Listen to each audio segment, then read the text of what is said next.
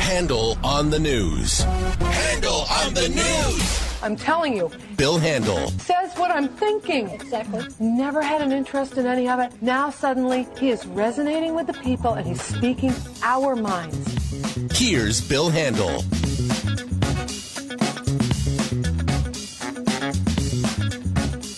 All right, KFI Handel here, and uh, good morning.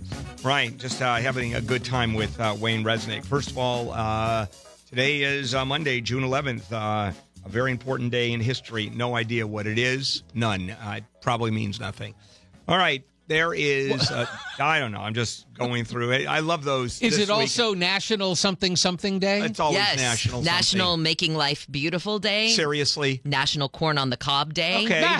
and National German Chocolate Cake Day. oh, not uh, cream corn day. No. No. Corn on the Crozier, cob. Crozier leaves this for me every day, Okay, so I know. got it. So we love that. All right, uh, there's uh, Jennifer Jones Lee, Hi. Wayne Resnick. Good morning. Uh, there is Alex. Do we have Morgan's arm back today? No, we don't. Okay. I love those arms. You know, arms sticking, you know, right out there in the window or on the other side of the window. I love. Handel hates arms control. Uh, that's very good. Wow. That's very good. And you, can you imagine uh, that we actually had someone back there who was an amputee and uh, no no arm even when You would be there? so dejected I would be day. I would be so depressed too. All right, and there is uh, John Ramirez. Okay. Oh yeah. God, so much today. Well, tonight at nine o'clock, uh, Donald Trump meets with uh, Kim Jong Un, and no doubt that's going to be carried live by everybody in the world. And uh, Donald Trump's a big guy. He's six foot three, I think, and Kim Jong Un is two foot two. And you can just imagine uh, is Kim Jong Un going to wear six inch elevator shoes like the Frankenstein shoes? Are they going to do like they used to do in old Hollywood, where if the uh, leading man was not sufficiently taller than his female counterpart, that he, he would do his scenes up standing on a box? Or like TV anchors where they adjust the chairs so that'd be- everybody's the same height. Also, and not a lot is being made of this because I have not seen video of Kim landing and coming off the airplane because he came off of a 747, an American-built airplane. No kidding. Oh yeah, it was an air. It was uh, Air China or China Airlines, uh, 747. Wow, what does that say, huh?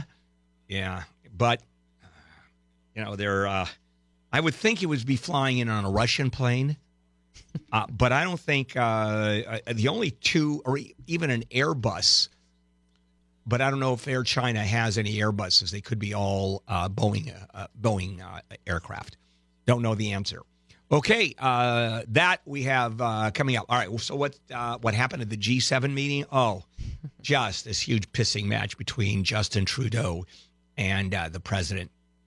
Everybody's going nuts, and we're going to talk about the tariffs. I was just talking to Wayne that virtually nothing is. Uh, there are no tariffs of anybody of any uh, of products coming into the United States and legitimately tariffs that are charged by Canada, which are already in place 270% on dairy goods. So much for free trade. And the president is absolutely right.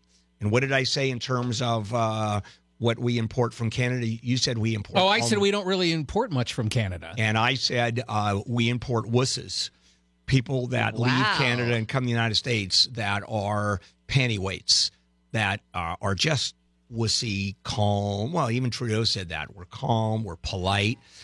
I think that's Dr. Wendy on the phone for you right Uh, now. yeah, yeah. Okay, guys, uh, let's do it. Lead story.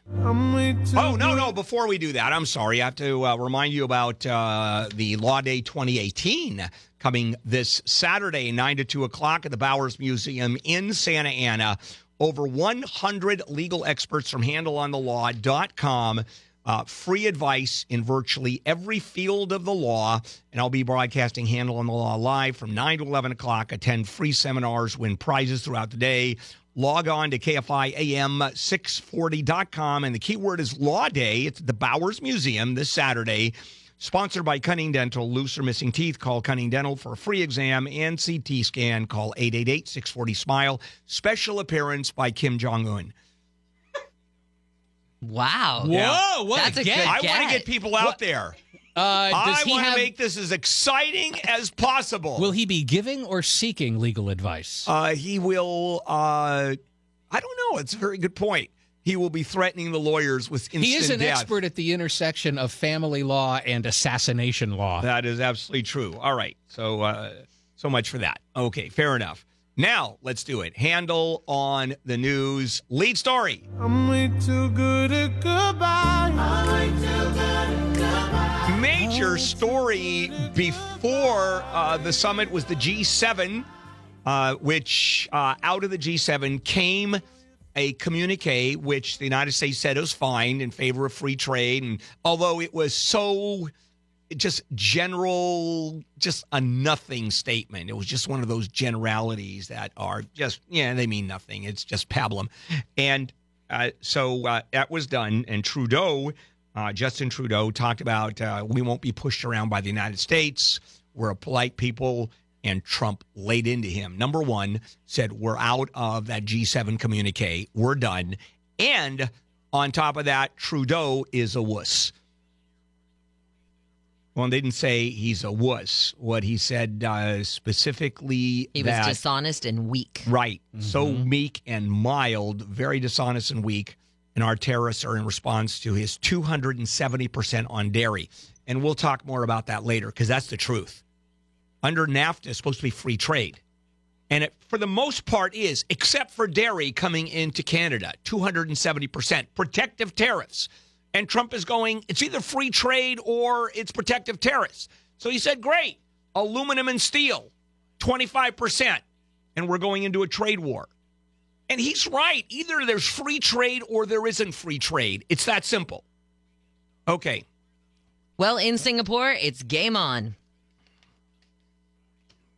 Game on music, please. he is. He's playing uh, Simon Garfunkel, The Sorry, Sounds of it's Silence. on. Right now. is. We sail tonight for Singapore. Don't fall asleep while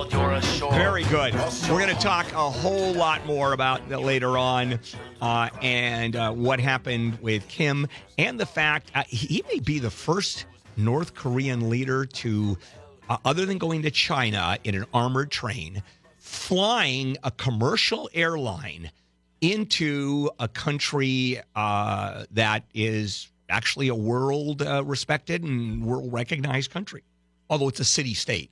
Singapore. The whole thing is a city. It's like Sparta. It's like, uh, Or Vatican City. yeah, Vatican City. Well, Vatican City is two blocks. And when you talk about this, it's at 8 o'clock with somebody very special. You've got NBC nightly news host Lester Holt. Yes, Lester Holt, and I and you're going to tell me how sycophantic I was to Lester Holt, or I will be to Lester Holt. Uh, it's it, I just You like Lester? Uh, yeah, I just suck up to him, and it's it's humiliating. All right, uh, coming back, more Handel on the news. Jennifer. Oh,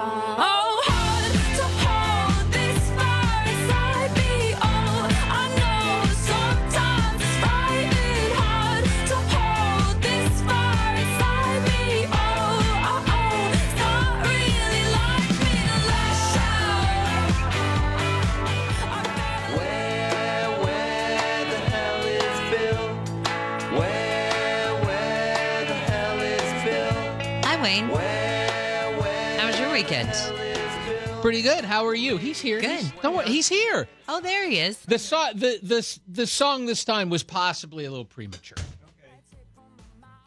Oh, there we go. Cause everything is nothing till you realize I've always had a premature issue. Okay, here we go. Wow. Wow, he said it twice. Uh, well, in case I you missed it. because I didn't have my microphone on when I said it. Oh, I'm sorry. Okay, making coffee and then putting my sandwich in the toaster oven and then It's a lot. People do not understand There's so what much it- that goes what, on. what goes into hosting a morning drive show. There's sandwiches to be crisped.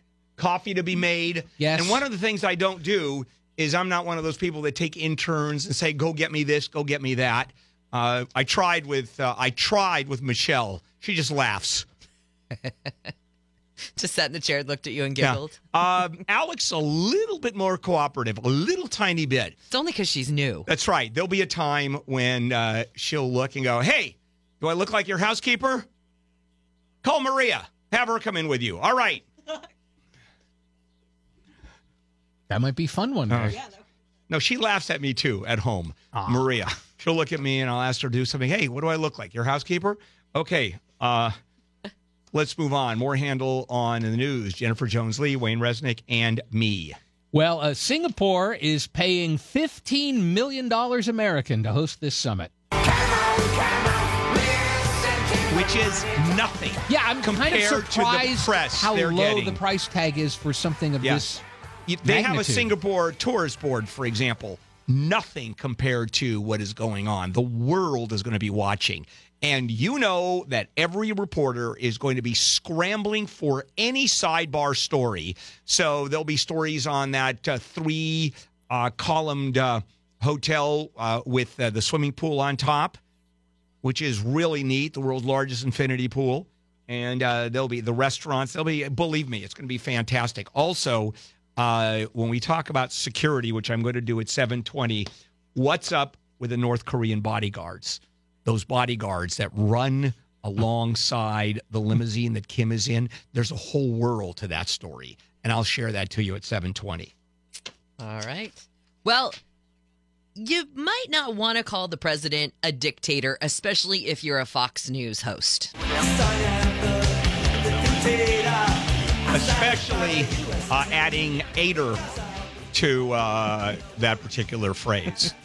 Well, Abby Huntsman over the weekend was interviewing uh, former White House Communications Director Anthony Scaramucci, right? And the two were chatting, and she says, We are living regardless of what happens in a meeting between these two dictators. What we are seeing right now is history. Boom, Scaramucci right over it. Yep. Doesn't even address it. Doesn't. Doesn't it's like neither of them heard because the it- word. It, was just a slip of the tongue. It was. Exactly. Although- calling him a dic- No. calling Although Trump a dictator. Scaramucci. uh, yes, a man who eats tater tots. Okay, uh, and stops right there. Never mind, I have this whole visual, or I have this whole audio. Uh, Scaramucci calls the president a disruptive risk taker, willing to break the usual bonds of not going to a meeting like this. Uh, and I think that was a positive co- uh, comment that he made, a disruptive risk taker in the fact and saying, "Hey, you cannot uh, you cannot deal with this man and think you know what he's going to do. Uh, he is putting everybody on on notice that that the United States is a very different kind of animal. Don't assume that you know where we're going. Yeah. I love too when he was talking about how the, you know how the president says he doesn't want to prepare for this. He just wants to Yeah. go in and sort of feel out the Yeah, situation. president, he's lazy. He doesn't wing it. well, He doesn't read policy papers. He doesn't No. read. Uh, he doesn't read anything. security, uh, the the sec- the security meetings that he has every day. Goes, get out of here. Well, that's what Kellyanne Conway apparently jokes about how they used to try and get him going with like debate prep sessions. Nothing. And he would say to her, she joked, but he would say, wait a minute, what are you doing? Debate prep? I don't want to do debate prep. Yeah. I'm ready for the debate. Uh, there was too much pride in West Hollywood Saturday night. It was the uh, Gay Pride Festival, and uh, it was sold out for the first time in, in its 40 year history. And apparently, there were so many people that people started showing up who had tickets, who had bought tickets, and had to be turned away. And then uh, a group of people tried to get through one of the temporary fences to get in. But I will say, for a crowd of people trying to bust into an event, nobody was injured. No. So it's sort of like polite trying to bust That's in. true. Uh, they were too careful uh, not to soil their tutus, and they wanted to make sure that what, what. Anyway, forty thousand people there. I've often said this politically. At this point, you don't screw around with the gay community. They are way too number one savvy uh, politically, and uh, they are way too uh, connected to each other. Uh, usually, don't talk about a. Mo- usually, nothing is monolithic, right? The Hispanic community, for example, the Jewish community. This is fairly monolithic in their approach to politics, and they are very, very powerful and good for them. Uh, they've taken becoming minority a minority and really moving in a separate direction with tutus and boas, I might add. Okay, we will come back and do more Handel on the news.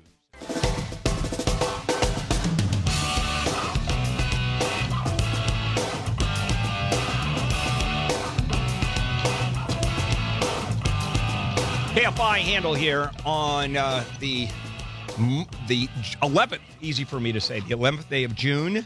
And uh, we've got a lot to cover. There's there's breaking news. Yeah, it's, it's a little more information on what we've been hearing about this morning. We heard that the president had made an announcement that he would be leaving on Tuesday because talks were going more quickly than expected in North Korea.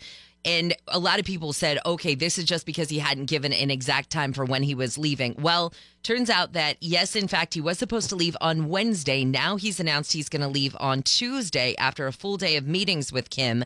But you also have to wonder Kim Jong un's was expected to depart on Tuesday. Right. And- so and- it's possible the president even found out about that and then said, okay, fine, he's not going to stay any longer either. Now, they've also left some wiggle room for him to stay longer in case the talks last longer. So there is some room, maneuvering room there. Okay. Uh, also, Law Day coming up uh, this Saturday, 9 to 2 o'clock at the Bowers Museum in Santa Ana. Over 100 legal experts from handelonthelaw.com with free legal advice in virtually every field of the law. Uh, Handel on the Law Live, the broadcast 9 to 11, free seminars, win prizes throughout the day. Just log on to KFIAM640.com. The keyword is Law Day, sponsored by the Bowers Museum during Law Day. Get a $5 discount to visit all of the exhibits at this extraordinary museum. Uh, that's this Saturday, Law Day. Okay, and the, some of the big stories that we're covering, of course, uh, we're going to be covering a good part of the G7 and uh, the uh, summit with uh, President Trump and Kim Jong Un. And then, probably the most important part of the day, uh, the news, is we finally know why IHOP is now IHOB. Remember, we had that story. They changed the P to a B, wondering was it a typo? Uh, no, no. And I'll tell you, I'll tell you what happened. I mean, I may actually introduce uh, or interfere with the Kim Jong Un president story with this. Wow. Because this is more important. All right, let's move on. Wait, you're really going to talk about the summit in light of this development? Oh, well, that's a good point. Why would you even talk about this dumb summit between When- two world leaders when we can talk about uh, IHOP, IHOP. is now IHOB? Yes. All right, let's move on. Handle on the news. All right. Well, we now know who started that 175 acre fire in Aliso Viejo. It was a boy. He admitted he accidentally. No one knows what that means. I know, and that the they're not going to tell us either because No. he's a juvenile. Yeah. But they just said that yes, this kid did come forward and say yes, it was me. I'm the one who started the fire, and uh, it it started about one o'clock on Saturday. It's now 75 percent contained. That's our latest update. Okay. Uh, police were called to a parking lot in San Bernardino where they found a dead woman either inside a box or next to a box. Yeah, it's not would- clear from the You news would- articles. You would think we'd know by now. Well, the headline says inside a box, but Right. later in one of the articles here, it says uh, a witness told uh, a, a local television station the body was near a wooden box From what- wrapped in a tarp. from what I understand, the uh, and I had a witness earlier today who mentioned that she had seen this box like a week ago, and it was laying flat, and then she walked by it, I guess, yesterday or the day before, and it was standing up with a tarp over it. Oh, interesting. So they moved the tarp because they noticed, like, hey, so what's this box? So it's a rectangular box that you can put a body into. right, and Okay. then they found the body inside. They Weird said when they took the tarp off. All right, talking about boxes Oh, and dead Anthony bodies. Bourdain, the celebrity chef, his body is stuck in France. Richard Cory went home last night and put a No surprise if you've ever dealt with France. This is a country that has more interference by the government that you could ever, ever imagine. It is crazy how much bureaucracy France has. Keep in mind, everybody in the country works for the government and they all work 22 hours a week. And uh, they all have wonderful pension plans. Uh, if you're lazy, you go to France and get hired by a company because you'll be hired there for the rest of your life. They can't fire anybody. But the point is, it'll be a few days. A lot of red tape in France. And uh, so they'll be taking him back uh, for burial. And I'm assuming going to New York. I think he lives in New York or did live in New York.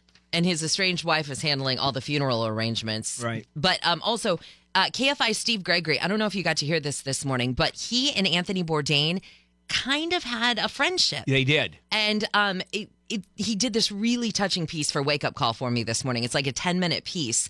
And he's got actually an even longer piece on his Twitter feed this morning at Stephen Gregory. Please go do yourself a favor and listen to this because this interview with Steve, it's like the two of them are just chatting and it's insights into Anthony Bourdain. I don't think a lot of us knew because Steve talked to him as a friend and Yeah, no, Anthony it- talked back to him. It's uh, they were a, friends. It's a very interesting interview. Uh, the pizza delivery guy who delivered some food to a military base and then was reported to ICE has won a reprieve, at least for now. Well, A federal judge uh, blocked his deportation, not permanently, though. Yeah, it's uh, just going to a month. delay what might be the inevitable. yeah, and it's probably going to happen. This is the pizza guy who delivered a pizza to the military base, which he had done many times before. And uh, one of the guards asked him for ID, and he showed him his New York ID. And the guard, eh, there's something wrong here, called immigration. That's right, he was on a deportation order. And they picked him up, and off he went. And then the uh, activists uh, the uh, pro uh, illegal aliens who are stuck in detention. I think that's the name of the actual group. Uh, in fact, jumped in and got the order, or got the the order to de- deport him. Uh, immediately stayed until June, uh, July twentieth, where he will be deported. All right, let's take a break, and we'll be back. In the meantime, Jennifer Jones Lee with the news. I'll give you one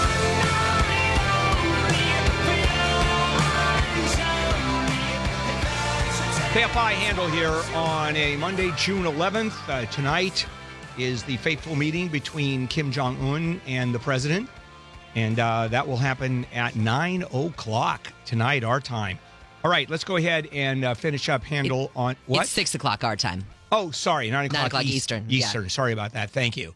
Uh, and uh, let's go ahead and finish up Handel on the news. Jennifer Jones Lee, Wayne Resnick, and me. Yeah, and there are some Marines at Camp Pendleton that uh, probably didn't necessarily go along with the code of conduct. In fact, two have pleaded guilty to rape and drug possession, and four others face criminal charges, including solicitation of prostitution, domestic abuse, oh, and kidnapping. This all started clear back on September 8th. There was a Lance Corporal who charged with sexually assaulting two Marines, uh, one on September 8th, then on November 10th. There's another one who possessed drug paraphernalia. The senior most uh, Marine is awaiting court martial. And uh, he apparently engaged in a forbidden relationship with a junior Marine, prosecutors say. And uh, that trial starts on August 20th. Hey, uh, Cuba says we've looked into this whole uh, people at the U.S. Embassy in Havana getting sick thing. We can't figure it out. And it may, may, may very well be the government itself, of course, is doing it. But are they going to admit that? No. Hey, we tried. We can't figure it out. Sorry about that. They're actually playing the victim here. They're saying, hey, you're pulling people out of your embassy. You're damaging the, the new relationship with the country. And there's no reason to do it because there's nothing scientific that could explain this anyway. Well, Florida apparently stopped doing gun permit checks for more than a year. Yeah, and it was the fault of some bureaucrat somewhere in there. If you uh, look the at what. woman who was the woman at the division of licensing who was responsible for running the checks lost her login information and instead of immediately going hey i can't log in she just let it go yeah, waited a year. for a year A year, and so they have people who should not have gotten uh, gun permits. Well, the state ultimately revoked 291 permits out of 1.85 million who actually applied for uh, the concealed weapons permit. I, I don't know if that number is it's obviously hyperbolic, but uh, out of uh, all of them over the course, actually, it is 1.9 million. just from February of 2016 to March of 2017. You know what? I was being hyperbolic, but it, I was I actually understated it. So uh, the revocation was a big 291. Because if you're going for a concealed weapons permit you've you've already successfully bought a gun Yeah. That's true. so very Yeah. few people who Would apply for the permit wouldn't be uh, eligible for it hey the uh, valedictorian at petaluma high school uh, her mic was cut off in the middle of her speech Me too. Well done. nicely done. And that's because after talking about various topics, she turned to uh, the fact that she had been sexually assaulted on campus and she had been warned Right. not to bring it up, and she did, and they cut her mic off. Yeah. I mean, she and I assume she agreed to that uh, because Oh, I'm she was sure to their she was still the valedictorian. Oh, sure. So um, they said, okay, you can't do it. And now uh, who's going to take her side? I guess everybody. Yeah. Okay. Uh, bank robbery. This is great. Bank robbery like I've never heard of before. How about a uh, give me all your money and I'll give you a sexual favor?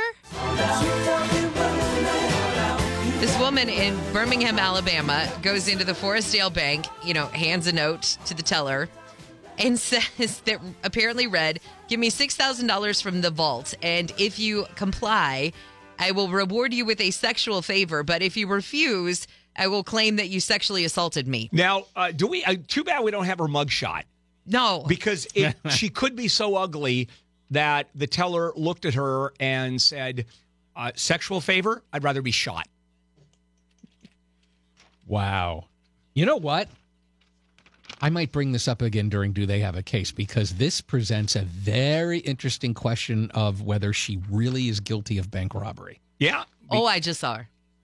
Not bad. No? Not bad. Okay. No. God, you Guys. Hey, uh, St. Louis University has set up the Hotel Influenza. You can check in anytime you like, but you're definitely going to wheeze. The Hotel California. You can check in, but you're never checking out. Uh, they're- want people No, to or come is that there. the ter- Tower of Terror at Disneyland? oh, yeah. yeah. I get those two confused as yeah, well. I do too. Uh, $3,500 you will be paid. Uh, You will go there. You will either get an experimental vaccine or a placebo. Then you will be infected with the flu, and for 10 days, you will be cared for by nurses around the clock. It sounds Yep. like, other than the flu part, it kind of sounds good. hundred bucks. 3500 bucks, catered meals. Yeah. Everybody gets their own private bathroom, which, if you have the flu, thank goodness, uh, they'll have TV, internet, you know, picture window views of the St. Louis Now, Arch. getting the flu, uh, you know, how- that's not fun. I mean, you're No. sick as a dog. All right, let's finish up with Matt Lauer news. Oh, Matt Lauer is going to be a cattle farmer. Well, he already is. Well, he gets to keep his ranch in New Zealand, right? And it, because remember when he was accused of sexual misconduct, New Zealand has this good character condition as to whether you can own property or whatever. And so he has this Hunter Valley station that he bought last year, or he purchased, I guess, a lease for Yeah. the station. Twenty-six thousand acres. Can you believe this? Yeah, with a trout stream, and uh, so just this is what you get or can get when you make twenty-five million dollars a year. Cattle Yeah. and sheep. Five and- bedroom lakefront homestead, several huts, 13,000 cattle and merino sheep. Now, what I find very interesting is you, uh, and the government can take it away uh, anytime they want if you have bad uh, character, and it's the government that makes that decision. What I find fascinating is here he is being accused of sexual misconduct, and they let him keep the sheep. Wow. I think we'll stop at that point. That's a strong finish. Thank you very much. Coming up, what happened at the G7 meeting? It's you, KFI Handel here on a Monday, June 11th. Uh, tonight, uh, 6 o'clock our time, uh, the meeting between uh, the president of North Korea, if you want to call him a president, right? Uh, who wins overwhelmingly. I don't even know if he runs for office. He may have some kind of a vote within maybe the the Congress or whatever the hell they call it up there. And so that's going to be covered here on KFI, of course. And uh, oh, coming up at uh, eight o'clock, my interview with Lester Holt of NBC News, who is in Singapore right now. Also, uh, Law Day 2018 is coming up this Saturday from 9 to 2 o'clock at the Bowers Museum in Santa Ana. Uh, free legal advice from over 100 legal experts and a live broadcast of Handel on the Law. Attend free seminar, win prizes. Log on to KFIAM640.com. The keyword is Law Day this Saturday. Okay. Now, uh, Donald Trump, a lot of controversy about what happened at the G7, uh, the summit there, uh, the conference of uh, the top seven economies in the world. And so, what happened? Well, uh, first of all, the issue of, uh, and, and this one, yeah, a lot of people have a real problem with, and that is he said that Russia should be part of it. It should be a G8 because Russia certainly is a world economy. And now it's a G7 because uh, the G7, the other nations threw Russia out when uh, Russia annexed the Crimea. And uh, so we'll show you. So they uh, threw out Russia. He comes out and says, uh, We have to put Russia back in. It makes no sense. Uh, in a very impromptu meeting with the press, he's out there and they run up, Mr. President, Mr. President, and he starts talking to them. Uh, he said, uh, uh, Why are we having a meeting without Russia being in the meeting, just as he was to depart for uh, the weekend meeting in Canada? Why are we having a media, meeting without Russia being in the meeting? And I would recommend it's up to them, but Russia should be in the meeting. And uh, that is, uh, that's a little controversy. And what he says is we have to talk to Russia. He's the only person on the planet who doesn't believe that Russia meddled with the election. And he speaks fondly of Putin, Vladimir Putin, which Putin hates the United States, incidentally. And there is incontrovertible proof that Russia meddled, and the president just simply ignores that. So that's one issue. The other issue, in which it gets a little bit deeper, and that is uh, what he said uh, in the summit uh, among the G7. And he talked about the tariffs. And uh, he walked out of the meeting uh, saying he would sign the communique, which was pablum. It was uh, very general and it meant nothing. But it was sort of a loose, we're going to work together and we're going to work with tariffs and free trade. It was crap. And so uh, Justin Trudeau afterwards uh, talks about being that Canada will not be bullied by the United States.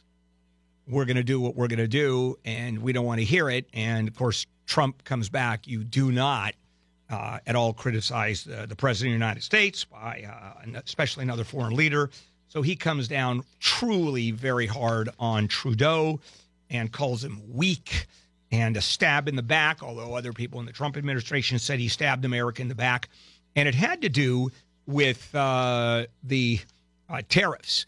And it had to do with the tariffs that the president threw on Canadian and Mexican and European Union aluminum and steel. And the big deal the president said is, well, look at the tariffs that the Canadians put on us. And I'm doing this in response. And it has to do mainly with matter of fact, almost uniquely with dairy, uh, dairy products at 270% tariffs, which is huge, effectively wiping out the Canadian market from uh, American poultry producers or dairy producers.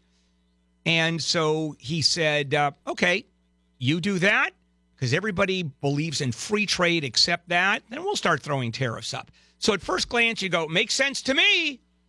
All he's doing is retaliating on this tariff foe. So it becomes a trade war, effectively. Mine is bigger than yours. You throw it to me, my dad will throw it back to you. My dad's bigger, and you get into a fight, and that's what it is. Uh, except if you go a little bit deeper, uh, those tariffs were part of NAFTA. Free trade between Canada, Mexico, and the United States. But part of the negotiations and part of the treaty that was signed is that those dairy tariffs in Canada were negotiated into NAFTA. And this is one of the reasons the president wants out, much like the Iran deal. We made a bad deal. And I'm going to make the United, the United States bails out of bad deals. And I'm renegotiating. Free trade is free trade. And um, okay, it makes sense to me. This is an easy one. All Canada has to do is lift those tariffs and we're done. I mean, we don't charge tariffs on our products. For the most part, they don't charge tariffs on uh, on our products. We don't charge on their products, except some very small potatoes, ballpoint pens or something. And um, otherwise, it's free trade. So it's just a question of Canada just stopping those that particular tariff, and that takes away the president's argument. but he what he wants to do is he doesn't want to be part of any general agreement with other countries. He wants the United States to individually individually negotiate with every country. I mean, that's who he is. So this tariff business is a little bit deeper. The president's comments on Russia make no sense.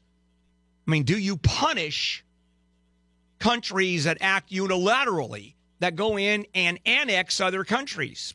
Well, I guess you don't with Russia and you want them back in. All right, coming up. Uh, those Korean, let's have fun with this one. Those Korean bodyguards that you see running along the with the North Korean lim, uh, the limousine. I'm going to tell you the whole story. There's a world of this, and it's fascinating. KFI, let's go to Jennifer Jones. And I think it won't be a Zhong Zhong time till Trump pounds Kim with missiles he will find. Or not the duds the fat kid has at home. Oh no, no, no.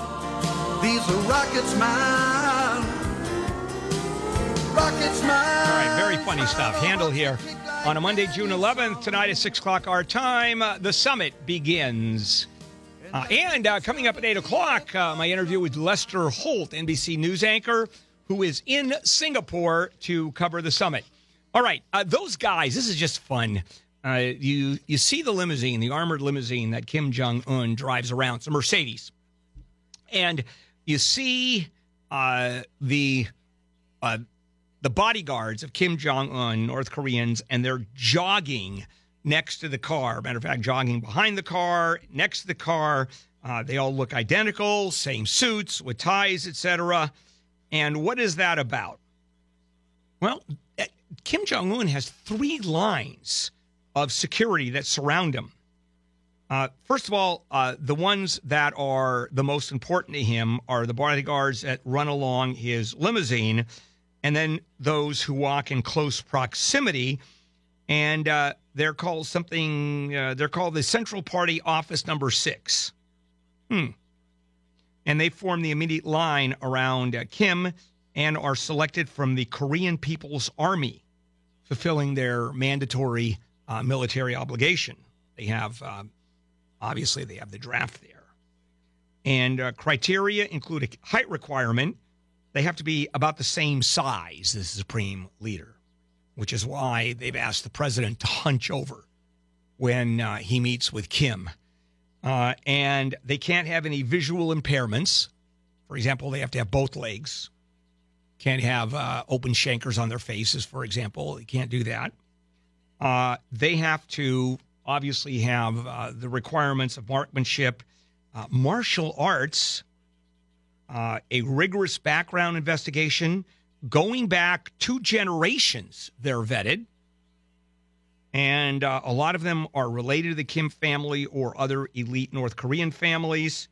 And once they're accepted to become bodyguards, actually, they're drafted to become bodyguards.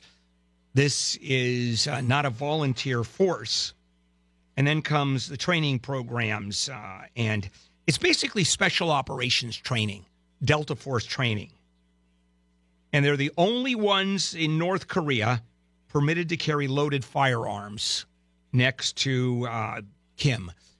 Some high ranking military but uh, these are the only ones who are not very high ranking and it's mainly and it's, it's mainly their uh, skills of observation.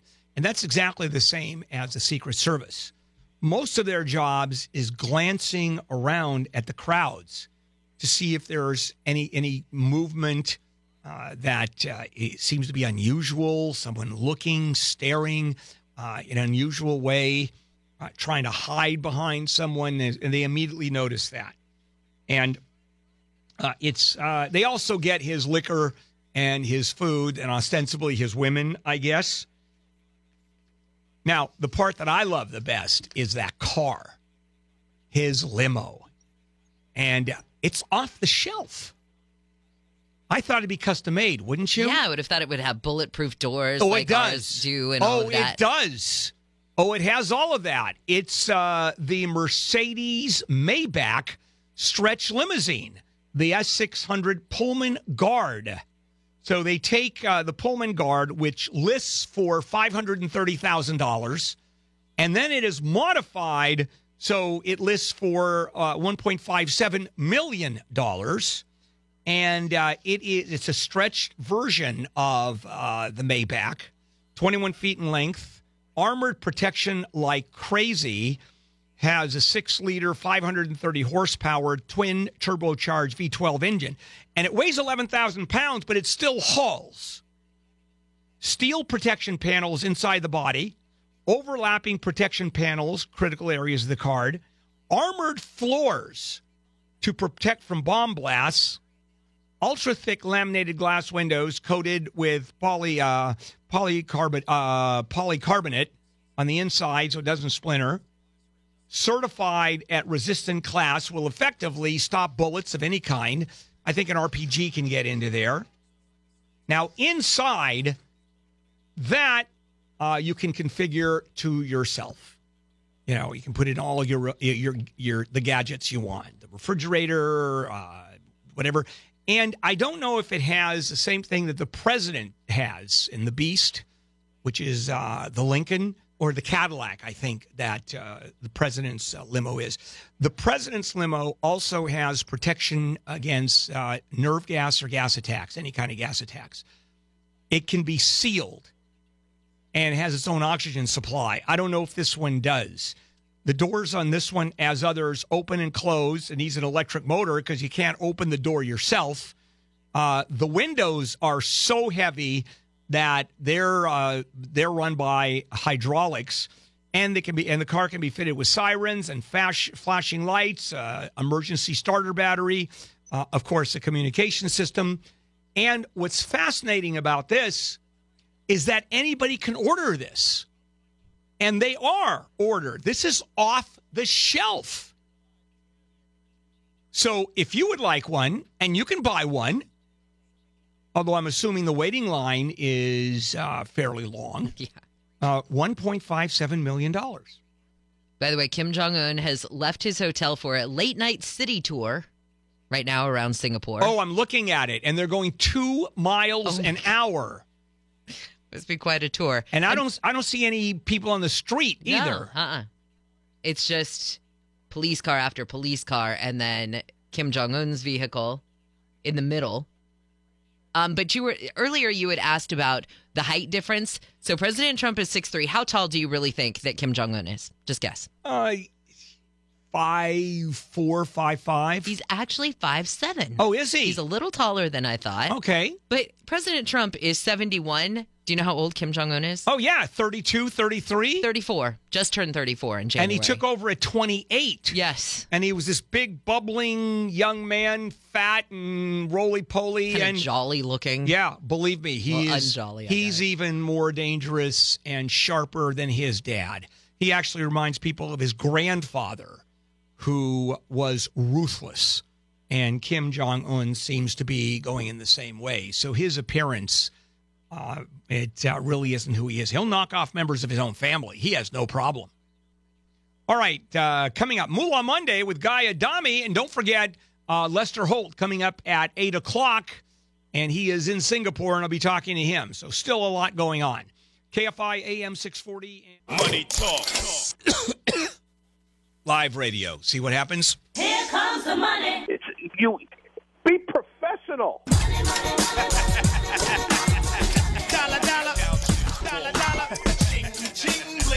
All right, KFI here on a uh, Tuesday uh, or a Monday, uh, June 11th. It's Tuesday in uh, Singapore, and uh, the president and Kim Jong Un meeting tonight, six o'clock our time.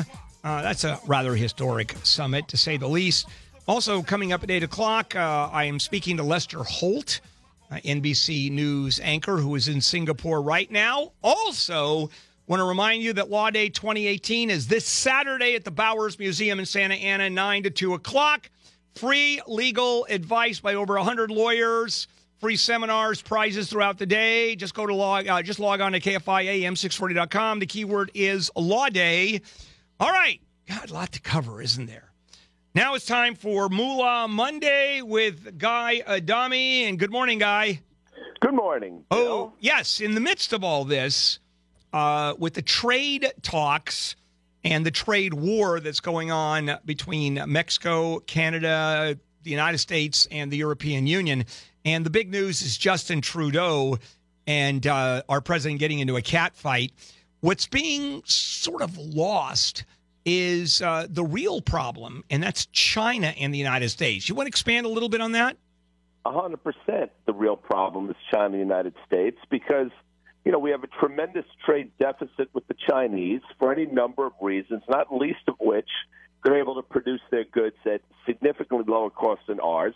Their goods are far more um, uh, easy to access for our consumers than ours are for their consumers. And quite frankly, if you enjoy paying everyday low prices at Walmart, there's something to be said about the goods coming in from the Chinese. I think Walmart probably gets somewhere 60% or more of their goods from overseas. So, listen, I understand that people are upset about this. There's a cost associated with it, but if you want to make a level playing field, I think we all then have to be ready to pay higher prices. I'm not trying to be political here. I'm just trying to read the tea leaves. Right. So, uh, with uh, the the pissing match uh, the president's having with. Justin Trudeau, I, I mean, it- yeah, if you're actually talking about uh, money uh, and tariffs, it's about a bunch of chickens, and that's basically it. A bunch of chickens and some milk. Uh, and some cows. yeah, we're not talking about a lot, but with China, it's enormous. Now, the bottom line with China, if uh, you would comment on that, the tariffs that China charges for the American goods versus the tariffs that the United States charges or puts on Chinese goods, would uh, you compare the two? No, you can't compare the two. Obviously, we don't really we don't we don't tax the goods coming in nearly as significantly as they tax our goods attempting to come into there. But the real question is: Is there a market for the goods that we make here in China? As big is as big as the market for the Chinese goods that comes to the United States? And just to bring the, the Canadian thing in here, I think it's important that you did that. What I think is going on, I don't think the president really cares one way or another about what's going on with Canada. But what I think he's trying to do is show the Chinese, hey, watch, I'm going to be tough with the biggest allies we have. So what do you think that's going to mean for you? So for me, it's a, all this with the Canadians and with the G7 is a negotiating tactic, I believe, with the Chinese. Is it going to work? Well, what do you think? I, I, you know, my sense is, is it going to work? Let's put it this way: politics aside, just about everything this president has tried has wound up to work, um, much to the dismay of his detractors and much to the glee of his supporters. So maybe it will work. Maybe the system needed to be upset in such a way that people understand um, the the sort of the, the, the tax that he takes are not historically the way that things have been done, and maybe shaking up the system exactly is what needs to be done in order for it to work. Yeah, well, the reality is uh, with uh, China is uh, the balance of trade uh, that is hugely uh, in China's favor, but it would be even under a totally free market system where China doesn't tax American goods, America doesn't tax Chinese goods, assuming it's totally free trade. You're still going to have uh, the imbalance, and what does Donald Trump do about? 100%. Yeah, so what does the president do about that? I mean, he can't. Well, there's there's nothing he can do about that because if you in, in fact make it a totally free trade and there's still an imbalance, then what is he going to say? You know, Bill, my sense is you have a trade imbalance with your dentist, but it doesn't mean your dentist is ripping you off. So I don't think trade imbalances always mean you're getting ripped off. Sometimes it means somebody provides a service for you and you can't provide a commensurate service for them. But on the other side, you, Bill Handel, provide a service for somebody that they can't provide for you. Just because there's a trade imbalance on one side doesn't mean doesn't not necessarily mean you're getting fleeced. Great analogy with a dentist. I love that. I thought you would have gone with hookers, but uh, Well, great. no, why would I? Why would I? No, just it's an it's analogy time. That's all. And, and, and that's all. But anyway, uh, hang on, and we're going to come back and talk about net neutrality. That That's is gonna be fun. oh, that is huge because it's happening today. We'll be back with Guy Adami uh, and uh, Moolah Monday. KFI AM 640, uh, Jennifer Jones Lee. Here's the plain situation. There's no negotiation with the fellas at the freaking FCC. Oh, yeah. Here we go, guys. Very funny stuff, by the way, John. I love it. Handel here on a Monday, June 11th, uh, tonight, 6 o'clock our time. Uh, the summit The long awaited summit between Kim Jong un and the president is occurring. And of course, it'll be covered live. Uh, coming up in a few minutes, I'm going to be talking to Lester Holt, uh, who is in Singapore right now. Some news there. And uh, right now, we are talking to, or I'm talking. I always love the we. It's like the royal we, right? We are not amused. Uh, Guy Adami, Moolah Monday. All right, Guy, ready to start again? Let's go, Bill. Okay, net neutrality this week. Uh, two big issues net neutrality and uh, a couple of big communication company mergers. But the net neutrality affects every single one of us. So, would you explain what's happening now, what they want to have uh, happen, and uh, how it's going to affect us? All right. So net neutrality, free and fair internet for everybody. Uh, internet providers can't basically pick and choose the sites that they want to push forward and slow down other sites. And you know, it's been a big. It's uh, it was a big Obama era administration thing that's being basically repealed today. What's happening now is people are up in arms because today net neutrality ends. And the fear is the free internet access, you know, you can see all sites equally will no longer be the case. And providers can pick and choose whose sites they want to speed up in terms of getting them to you and whose they want to slow down. This has become a Republican Democrat thing. Uh, uh, officials are up in arms. Republicans say this will actually make the internet better for consumers and cheaper. Other people say this is going to basically um, put us into the dark ages in terms of what the internet is. All right. So, which way? That's, which, that's the story. which So way is it going to go? Uh, what is Well, it going to be one or the other? What's your take on it? No, it, it's not going to be one or the other because basically, although today is days day one of the death of net neutrality, there are eight states that have said no, no, no, no, no, no, not so fast, and there are a total of 29 states that have put forth a, a edicts that says no, this is not going to happen. I think it's going to wind up being a state thing. I just think this uh, administration is planting the seed to try to get something done um, that benefits the providers. People will say that this is just uh, Republicans giving um, good, good. Uh, I don't know what the word you want to use, but basically benefiting the AT and T's and the Comcasts of the world as we go into what you were about to say is one of the biggest merger deals in the history of our country. So I think, although the headline says net neutrality is dead and your, the internet, as you know it, is going to die, I think that's a bit of hyperbole. And I think this is going to come down to state levels, and you're going to see it being fought. Uh, the battle lines are being drawn. It's going to be fought on a state level, and I don't think it's necessarily going to be as deleterious as people think. Yeah, I don't know, uh, and this is a jurisdictional issue whether the whether the states can supersede the feds and, in fact, uh, force net neutrality. But uh, I want to go back to the argument, assuming that uh, the feds prevail, and then the argument becomes. Uh, if net neutrality goes out the window, we are better off as consumers. Reminds me of the uh, the Republicans saying getting rid of Obamacare means cheaper and you'll have more access to doctors if you have no insurance, which I don't get. Uh, is it the same situation with net neutrality? It's, it's it's very similar. You know, it's interesting when you know they tell you you're going to have more choices. It's going to be cheaper, but that's typically the argument that's made when there are less uh, choices, which doesn't really make a lot of sense to me. That seems like the more choices one would have, the cheaper things would get. And and what the argument seems to be along all these battle lines is the fewer choices you have. You know, sounds counterintuitive, but the better things are going to be for the consumer. I've tried to read about this and I've tried to understand how this, in fact, is going to help the consumer. But again, it comes down to party lines. The Republicans will swear up and down that it's going to benefit the consumer, and I think you know I'm I'm, I'm painting with a broad brush, but the Democrats will say no, no, no, not so fast. This is going to kill the internet and effectively kill the consumer. Well- it makes sense to me, and, and again, I'm not playing politics here, but it makes sense to me that a free and open internet is in everybody's best interest. But maybe I'm missing something. I don't know. Uh, I don't think you are because the basic premise is less competition is better for the Republican view because it means cheaper, better, uh, wider coverage. Which, when you look at the Republican philosophy of life, you think it'd be the other way, wouldn't you? Right. You, if, if you're for free market capitalism, and you know, yes, you would think it'd be the other way, which is why this is. Listen, there's clearly aspects of this that I'm just not getting. There, that, you know, there's things that I, I just don't. I get it's outside of my grasp.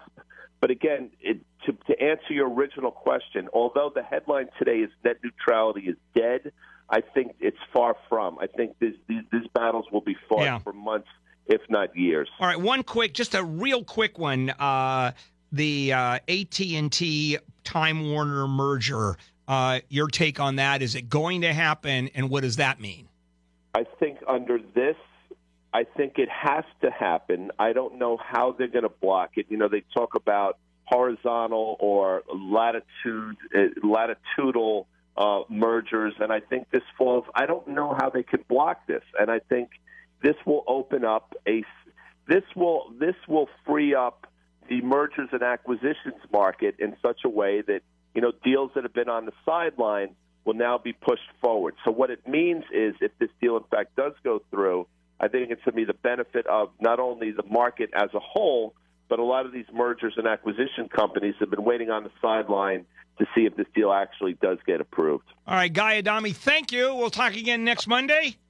Thanks, Bill. All right, Moolah Monday with Guy. And he just makes it so easy to understand this, doesn't he? Although I don't, but I pretend I do. And it just, that's why I get paid the big bucks here. So I sound like I know what I'm talking about. Coming up, uh, conversation with Lester Holt, NBC News uh, anchor. He's in Singapore. And I, I hope it's not too sycophantic because I'm such a fan of Lester Holt. So tell me if I'm sucking up too much uh, after the interview, if you would. All right, that's right here on KFI AM 640.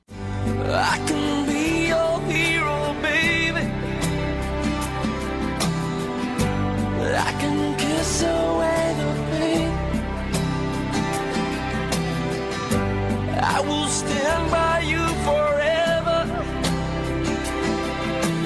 You can take breath away.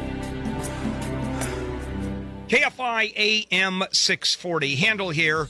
And uh, obviously, big, big news is happening because tomorrow uh, is the summit between President Trump and Kim Jong un. The entire world is taking uh, big note of this.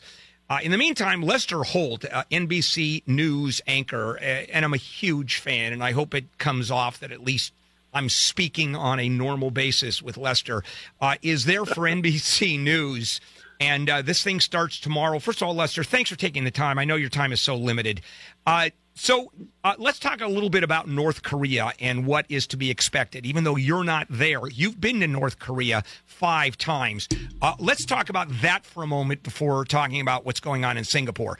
Sure. Well, I've made, uh, yeah, this, uh, this, uh, uh, I've been to four times to the Korean Peninsula since uh, last April. Um, three of those were into South Korea, but in January I was in uh, North Korea, and it was an interesting time to be there because it was really the beginning of this charm offensive that has brought us to where we are. It was when uh, North Korea was announcing they were going to participate in the Olympics. They took us to some training facilities there.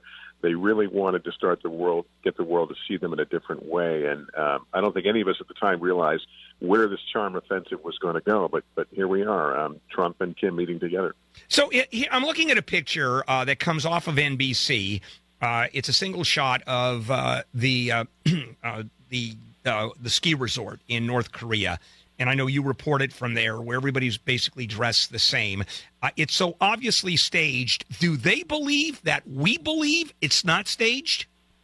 Well, you know, it- is it staged? It's it's a hard question to say. Certainly, we asked, you know, when we were there, was you know, were these people? We were told they were government workers, um, but you couldn't. The thing about North Korea is, you know, you go where they want you to go. You shoot what they want you to shoot. And I, people say, "What was the experience like?" And I say, "You know, it's like you couldn't, you didn't quite know what was real. It's like looking at something in front of you. Is it real? Is it a mirage?"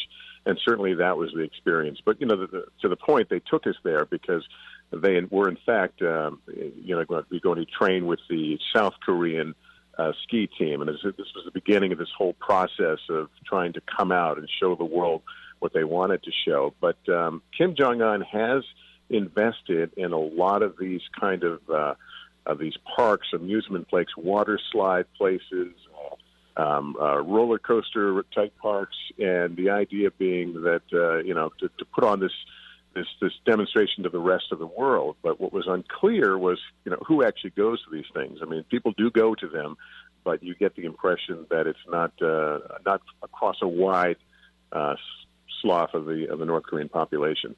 All right, real, uh, real quickly before we get to the Singapore part, because that uh, everybody's fascinated in, and I'm just riveted by what happens in North Korea. I'm assuming you don't fly American Airlines into Pyong, uh, Pyongyang, right?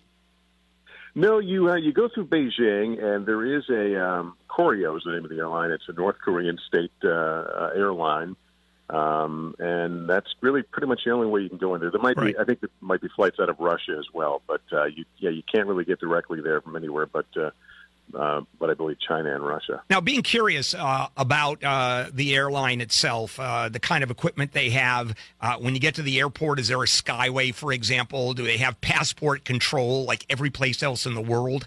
Uh, how does that work? Well, it's um, first of all to go as an American. Americans aren't really allowed to go into North Korea. We had to uh, apply to the State Department. There's a special procedure for for journalists, and we went through that and were given the the authorization. So there is that. Um, obviously, on the Beijing end, it's a modern airport, but uh, much to our surprise, on the North Korean end, it was a very very modern airport. It didn't appear to be busy. Uh, I didn't see any other flights come or go while we were there. And in fact, after we were processed um, through customs and immigration and put on a bus, we looked and the lights were turned out in the airport, which is something I've never never seen before in a, in a modern airport. Um, but it is, you know, the security is very tight. I mean, uh, we had to be very careful what we brought in. Everything, and I mean everything, is scrutinized. Um, you know, I didn't I didn't bring a computer. Um, I you know I brought a phone, um, but I had a novel. I think it was a John Grisham novel, and they took that aside. Everything else I had, and they you know they uh, went through everything, and then they returned it. Um, but obviously, they're very concerned about anything involving. Uh, you know, flash drives and that sort of thing. So we, were- you know, I was respectful of that. Obviously, our, um, you know, our camera crews is a certain amount of equipment they have to bring on, and everything was eventually processed through. But they're very, very careful of, uh, of what comes in. So, did you feel it was very oppressive, or it was just a a country just being super careful? You know, super careful, and it's just you know, as a journalist, your naturally inclination is to, to you know to to bristle at the restrictions. But you go you go in there understanding the deal that if you're going to go to North Korea, it's pretty much on their terms. Um, what we did is we we put a um, some requests out of things that we would have liked to have seen, um, but ultimately, and we mentioned certainly interest in the uh, in you know the Olympic participation, and maybe speaking to Olympic athletes, and we ended up speaking to one of their top Olympic officials. But um, as you drive in buses, um, you're told areas you can't shoot, and generally those were areas that um, uh, you know were less developed, areas where we saw a lot of manual labor. We saw people walking, obviously tremendous distances um, because there are not a lot of private cars there. Those things they didn't want us to shoot, um, but they did want us to shoot the things that that uh, look like modern cities. You know, the high-rise buildings, Sure. some of them, some of the monuments. But again, you know, you know that going in, and and the, but, but the point is, you know, it's better to have some access than no access at all to Sure. a country that is so critical to you know, our future and the future of you know many of our key allies. All right, let's do this. If you don't mind, I'm going to take a break, uh, come right back, and start talking about what's going on in Singapore and uh, NBC's coverage of uh, how all of this. This is fascinating. We'll be right back with Lester Holt, uh, KFI AM 640. Okay, let's go to Jennifer Jones.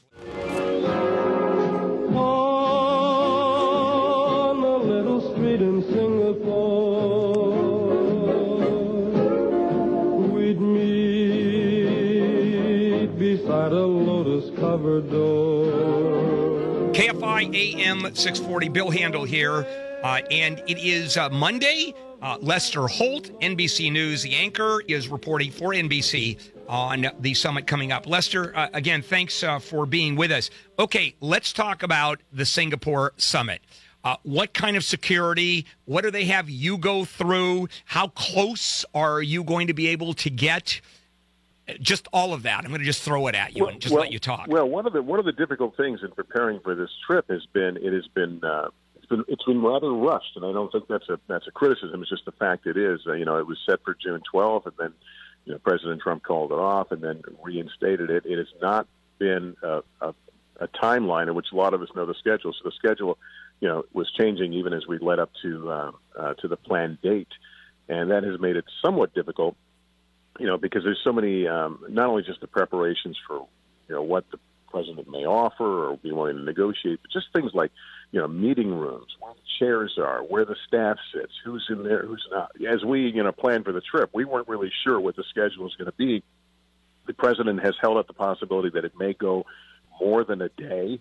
Um, and so we're, we're you know we're going to go along. We know these things typically have you know you have the security of the home country, in this case Singapore, but the United States, of course, will bring its usual uh, robust you know Secret Service presence, but all the support for staff.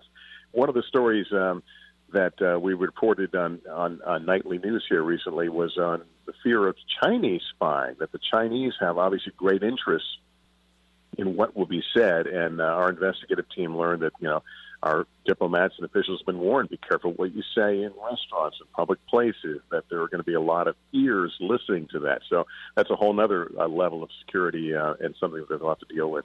And how are they dealing with you? I mean, this is covered all over the world. There, uh, I can't even imagine how many thousands of journalists are uh, going to be credentialed here. So here you are, one, granted, one of the big ones. Uh, but how how you, how are they dealing with you?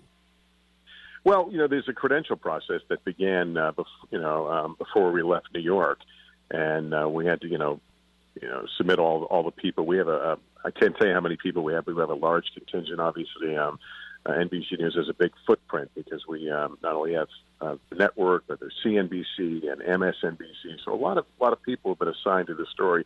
But it is it, it is one of the most important stories, uh, certainly that I will have covered. Um, this is an important uh, discussion between these two leaders, and you know, I, I was thinking back and talking to a colleague. You know, um, a year ago, April, I was on a U.S. military base in South Korea, getting ready to go live and do nightly news, and we got word that you know the North Koreans had launched another another test rocket, and that was the environment just that short time ago. And now here we are, uh, where Kim Jong Un is ready to talk about denuclearization. It's it's pretty profound. Now, do you have any idea how close you are going to be able uh, able to go to the actual summit?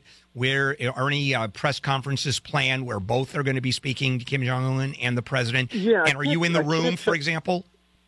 You know, I can't tell you about um, uh, the, the mile distance. I mean, Singapore is not a, a huge city. It's a city country, as you know. Um, there is going to be a news conference. It's not clear whether I will be there. You know, we have our, our White House correspondents who are also um, traveling with the president. Uh, they may be in the room, but of course, we'll have you know access to the feeds and that sort of thing. It's a, it's a logistical challenge because we're also working. Um, you know, very strange time zones. I mean, we're going to be, um, you know, uh, Singapore, New York is a 12-hour difference. It's, it's at 15 uh, here to to the West Coast. Um, so, you know, getting places, being in place for, um, you know, for example, we'll be doing uh, our first feed of uh, NBC Nightly News at 6:30 in the morning there. And if I do any uh, Today Show reporting, that would be at seven at night. So it's um, Yeah, you're going to be up for a Um, while. yeah, so I, I told my staff, I said, you know, let's just do this. Just give me the schedule hour by hour, because if you start trying to walk me through all this, you know, my mind just goes uh, starts spinning around. Yeah, I'll bet. And uh, I don't want to ask you uh, this, and uh, this may be the last question, and that is, uh, you have the unique uh, position of, I think, having been any uh, anchor, any news person that has ever ever existed in the United States where an entire investigation, I'm talking about the Mueller investigation of the obstruct, obstruction of justice, is President Trump's conversation with you. Yeah, yeah, just the way you answered that. I yeah. I will tell you. I will tell you. Sometimes I'm sitting in my office and I look up and I've got all the cable channels on, and I'll uh, I'll see and, and hear references to that interview, and it is um, it's bizarre. I mean, uh, you know, as a journalist, you know, you always want your work to to have impact. I mean, um, that's why we do what we do to inform people.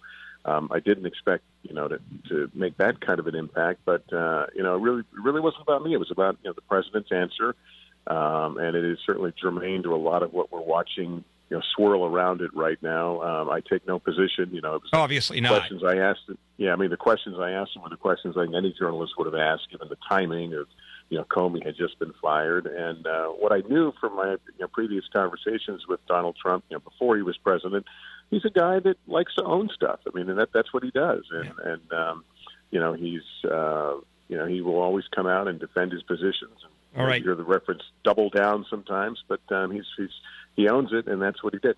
Lester, uh, thank you. I know you've got a, a lot to do, and thank you for the time. And then hopefully, at some point uh, in the future, uh, I want to sit down with you and just talk about Lester Holt uh, as an well, as you know. I spent I spent I spent a lot of time in L.A., so hopefully we can make that happen. Uh, that would be wonderful. All right, Lester Holt, thank you so much. Terrific. All Thanks right. for having me on. Bye. Uh, this is KFI AM 640, and let's check in. Handel on the news. Late edition. Handel on the news. Love Bill Handel. I, he always makes me laugh. And now, here's Bill Handel. KFI Handel here on a Monday, June 11th. Uh, tonight at 6 o'clock, our time, uh, the summit between Kim Jong un and uh, the infamous president. Well, no, Kim Jong Kim Jong un is uh, more infamous. Oh, I heard something very funny. He flew in on Air Force Un. That is funny. I thought that was cute. All right. Before we get to uh, Handel on the law, I want to remind you this Saturday is Law Day from 9 to 2 o'clock, the Bowers Museum in Santa Ana. Over 100 legal experts from handelonthelaw.com. Free advice in virtually every field of law. A live broadcast of Handel on the Law from 9 to 11. Free seminars, prizes throughout the day.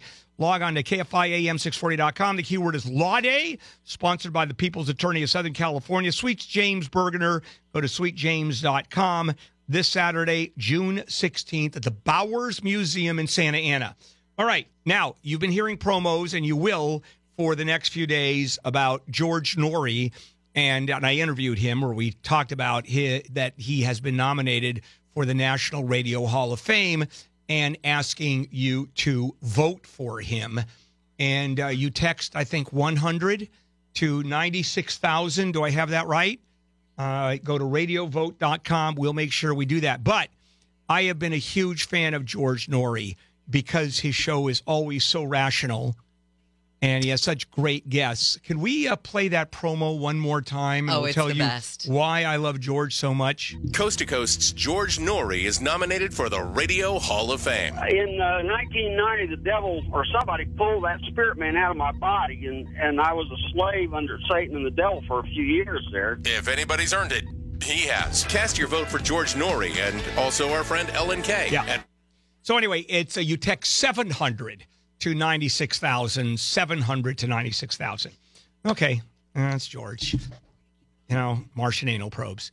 Uh, love him. You guys ready to do it? Let's do it. Handel on the news, late edition, lead story. And I think it won't be a Jean Jean time till Trump pounds Kim with missiles he will find. All right, Or not the tonight. dust the fat kid has And uh, this very well may be on the same level as uh, Nixon Mao, that meeting, and uh, the Reagan Gorbachev meeting.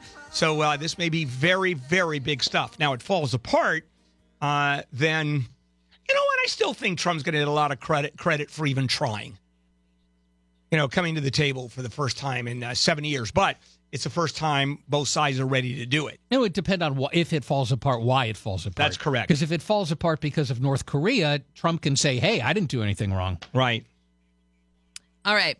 Next story, which I can't just get. There we go. There's a special place in hell, apparently, for Justin Trudeau. Yeah, this is uh, U.S. Trade Advisor Peter Navarro, and it's pretty harsh language. I don't think I've ever heard this on a diplomatic uh, level. There, it seemed like there was a lot of jabbing though that went on after this G7 summit. So it's after President Trump leaves even earlier than was expected. To he was going to leave early in the first place, but he left earlier. Then you had Justin Trudeau uh, of Canada holding this news conference saying that all the member nations had signed this, uh, you know, pledge to lower tariffs and trade barriers. And then he said it was insulting that the U.S. had imposed tariffs on steel and aluminum under the guise of national security. That's still not going so far as to say there's a special place in hell. Well, no. uh, Well, Uh, I mean, obviously, Navarro That's went. very Trump-like. Uh, that it seems to be spreading through the administration. yeah. But didn't you feel it was kind of shady of Trudeau to do it after the president leaves? It was sort of like shake hands to your face, and then after you leave, talk smack. Yeah, Right, because he could have said it to his face. exactly. Uh, well, look, there's uh, you know tough talk on both sides of the Trump thing because Robert De Niro got bleeped at the Tony Awards. It's Trump's world, baby. We will have so much winning. Uh, he came out to introduce a performance by Bruce Springsteen, and he said, First, I want to say F Trump. I have it. You want to hear it? Oh, yeah. Here it is. I'm going to say one thing. Trump. And everybody in the audience went nuts. Yes, they did. Because this is Hollywood. If this were in the middle of Cleveland, this would be a problem for him to say. And then he that. doubled down and said it again. And apparently in Australia, they're not as squeamish as we are. They didn't bleep it. Yeah. And uh, so uh, he's uh, said that several times. Anybody who invites Robert De Niro now for any major event as an MC, that's what this is what they're going to get. Yeah. Okay, now the big news. Now the finally something substantial in the news. That's correct. Yes. All right, Jen. I would like a uh, classic uh, medium well with a side of pancakes. It's a pancake party. No, it's not. It's a burger party. The ultimate steak burger party because we now know IHOP is changing its name to IHOB, and the B stands for burgers. Yeah, but that's not This is just it's a only, promotional Yes, it's it's gimmick. It's only at the flagship store in Glendale. Glendale, That's yeah. where it started. Still there, and uh, it's only going to be there. And it's just uh, it's introducing its burgers, uh, which, yeah, big deal. And none of them are that. It was now. It used to be the charts. International House of Pancakes. It is no longer. It's now IHOP, and the pancake selection they had was enormous. It was all about pancakes. I I remember going there as a kid, and it was that's all you got, pancakes and waffles, and then it expanded. Now you have very few pancakes. Used to be the German pancakes with the apples. I still think they have the Swedish pancakes uh, with um, the lingonberry, uh, lingonberries, lingonberry sauce, possibly. and they're on they're crepes. Very very nice. At least now there'll finally be a place to get a hamburger around here. Oh yeah, Good point. that's Uh. Elon Musk versus the state of California. My name is Elon Musk and I'm a genius.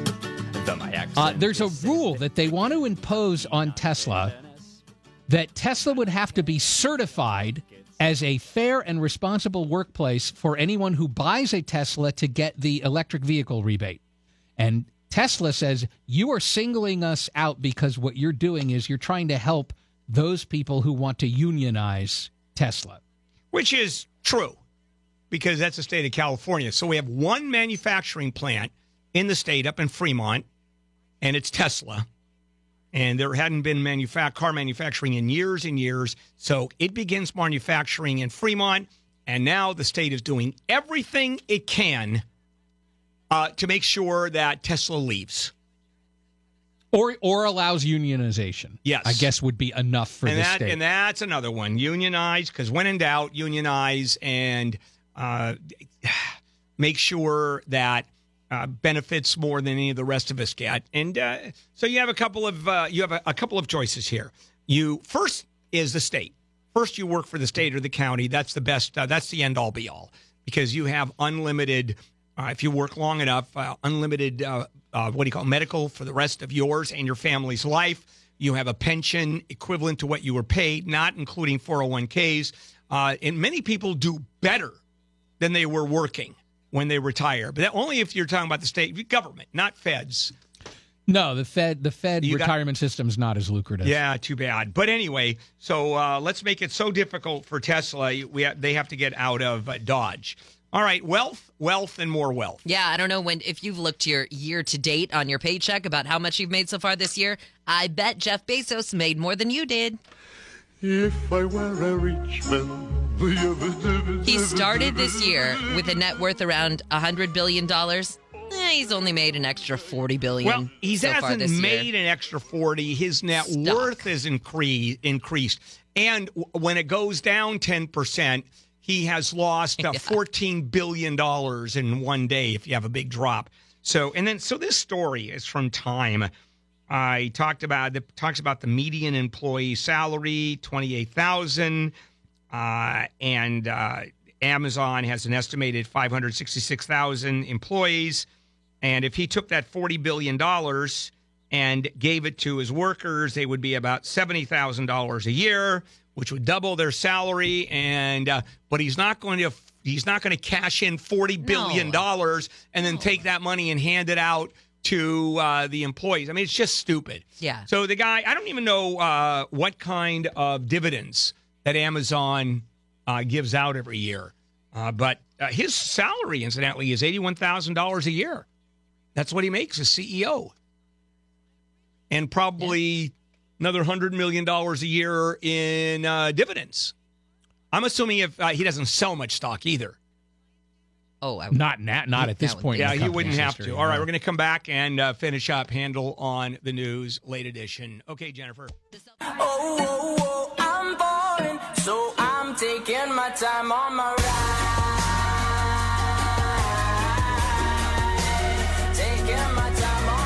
Handel here. It is a uh, Monday tonight at six o'clock. Uh, the summit begins. Uh, six o'clock our time. It'll be Tuesday morning in uh, Singapore. Uh, a whole lot going on, to say the least. All right, back we go. More Handel on the news. Late edition. Actually, we finish it up. Uh, Jennifer Jones Lee, Wayne Resnick, and me. A grandmother in Memphis arrested for driving around with her grandkids in dog kennels. Because hell. And that's supposed And it was be- hot. It and was that's- very hot. And that's supposed to be bad, putting kids in dog kennels? I, Apparently so. There was Oh, no okay. room. There was no room in the rest of the vehicle, and Yeah. so they had to ride in the back in the dog kennels. Now, I'm just going to ask Makes sense. a question. Couldn't What? she have taken the dog kennels out and then put her grandkids well, th- in? then what are the kids going to ride in? That's right. God forbid the Yeah. Two counts of child endangerment. Oh, well, uh, an Air Force officer from New Mexico who's been missing for decades has been found, and it's right here in California. He was assigned to a base in Albuquerque and had top security clearance, and all of a sudden he goes off the grid for 35 years. Yeah, that's a weird one uh, because you've got a social security number.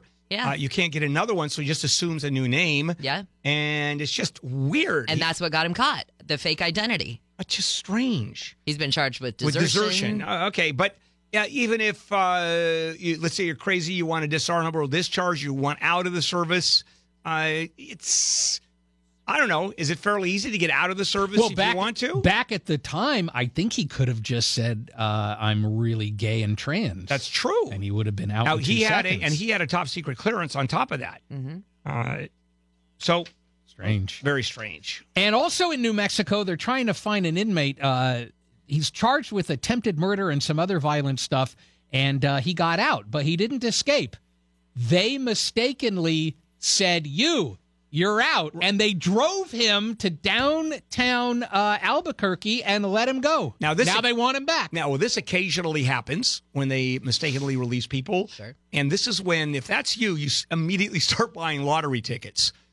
A lot of them, because obviously you are the luckiest person in the world. Although oh, that never, they never stay out very long. That's- oh, right oh. in my uh, home away from home, Richmond, Virginia. Oh, Wayne, these are your people. Gosh, uh, this guy is both a deputy with the Richmond City Sheriff's Office and the pastor at the uh, downtown jail there, and he has been arrested. He's been arrested for having sex with inmates a lot.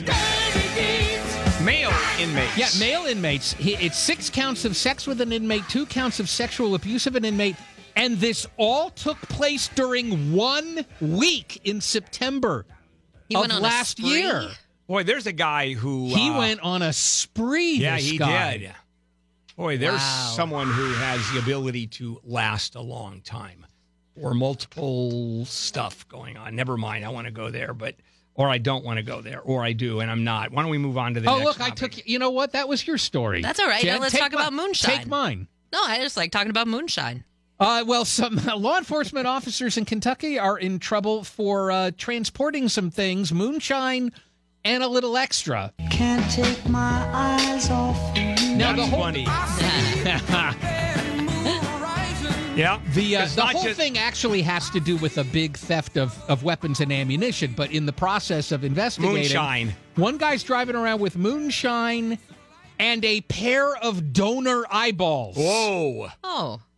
This story brought to you by Excel Laser Vision. This your eyeball. I, it- it's moonshine, of course, Kentucky. Of course. Where else would it be? I guess he uh, wanted to keep an eye on the moonshine. Oh, yes. wow, that was okay. good. Oh, here's a story. Well, sometimes, you know, what have you guys maybe flipped somebody the bird, thrown your hands up? Have you ever pooped on somebody during road rage? Uh, no. So, uh, this, I, I don't quite understand this story. They get no road rage, and one of them defecates on the other one. How do you do that? How I'm do you sure. hold them down? That's do what you I'm say, thinking. "Hey, wait a minute"? Uh, it's just I don't know quite how that happens. Like that's what I figured. They, I mean, in my mind, they're wrestling around, and finally, one guy gets the other guy pinned on the ground, and somehow he's able to do his business I on don't him. know. It's just strange story. I wish I, I wish there was video I of it, don't. and we could. Nope. Uh, I do. There's, you know what? If you never mind, there's a. I'll tell you about a video if you want to see something like that. Uh, that was Oh, making the I think that's up. You talking about the Tim It's on- Hortons? oh, the video of the, of yes, the road rage. Yes, I think it's on. No, no, no. The video of the Tim Hortons. There's a there's a woman who got mad at a Tim Hortons coffee shop Mhm. and just Right there. went to town. And I mean, right there. there. Oh yeah, Yeah. and then proceeded to do stuff with what she did. Oh, and then right, she picked it up and threw it at him. Yeah. Wow. Oh, Uh, it's- it's that bad. I think that's a high note to go out on. You think so? I do. Okay. Welcome to Monday. Yeah, it's Let's Monday. remind Usually- the people why you're in the Radio Hall of Fame. Uh, oh yeah. Oh, coming up at nine thirty. By the way, do they have a case? Uh, which is always uh, great fun. All right. In the meantime, uh, in just a moment or two, uh, mental health expert concerned about suicide contagion, and that has to be. Uh, it's not surprising, but very troubling. And uh, we interviewed Lester Holt, uh, or I did uh, a little while ago, and something I want to point out about his newscasts that have been happening regularly over the since uh, Anthony Bourdain uh, committed suicide. I'll, I'll explain that when we come back. KFI AM 640.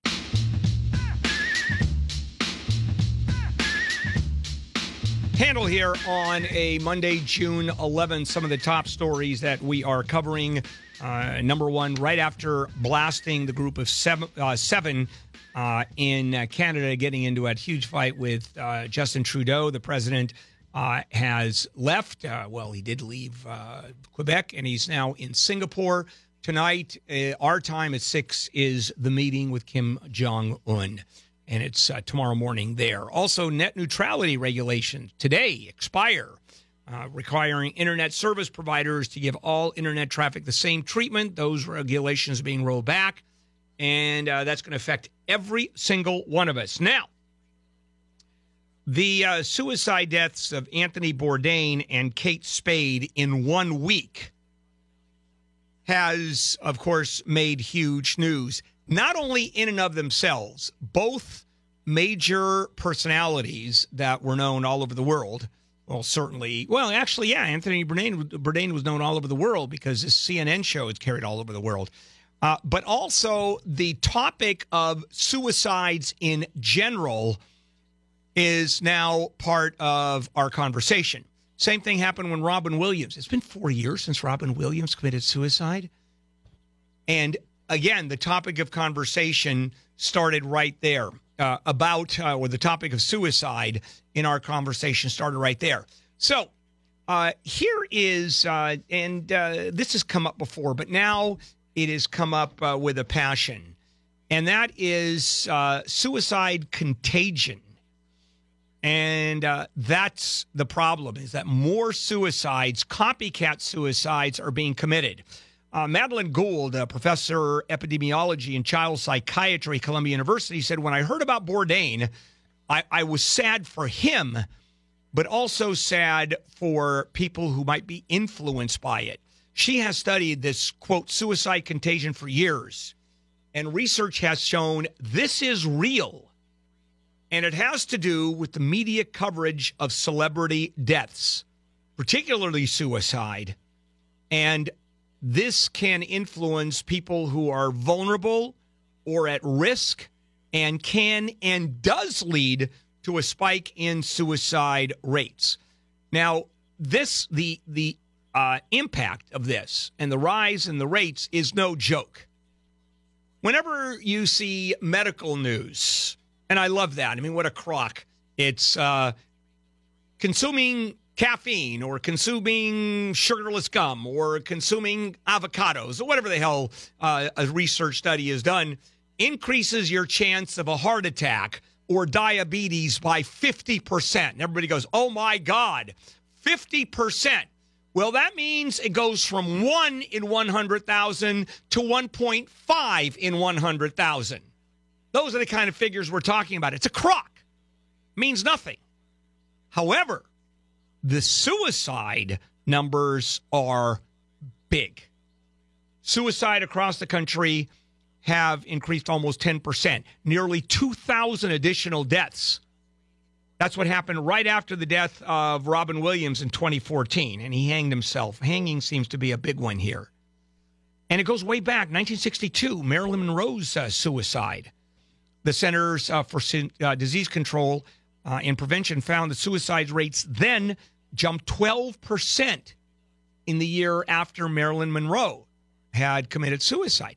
And since we're talking about 45,000 suicides a year in the United States, now we're talking about some serious numbers.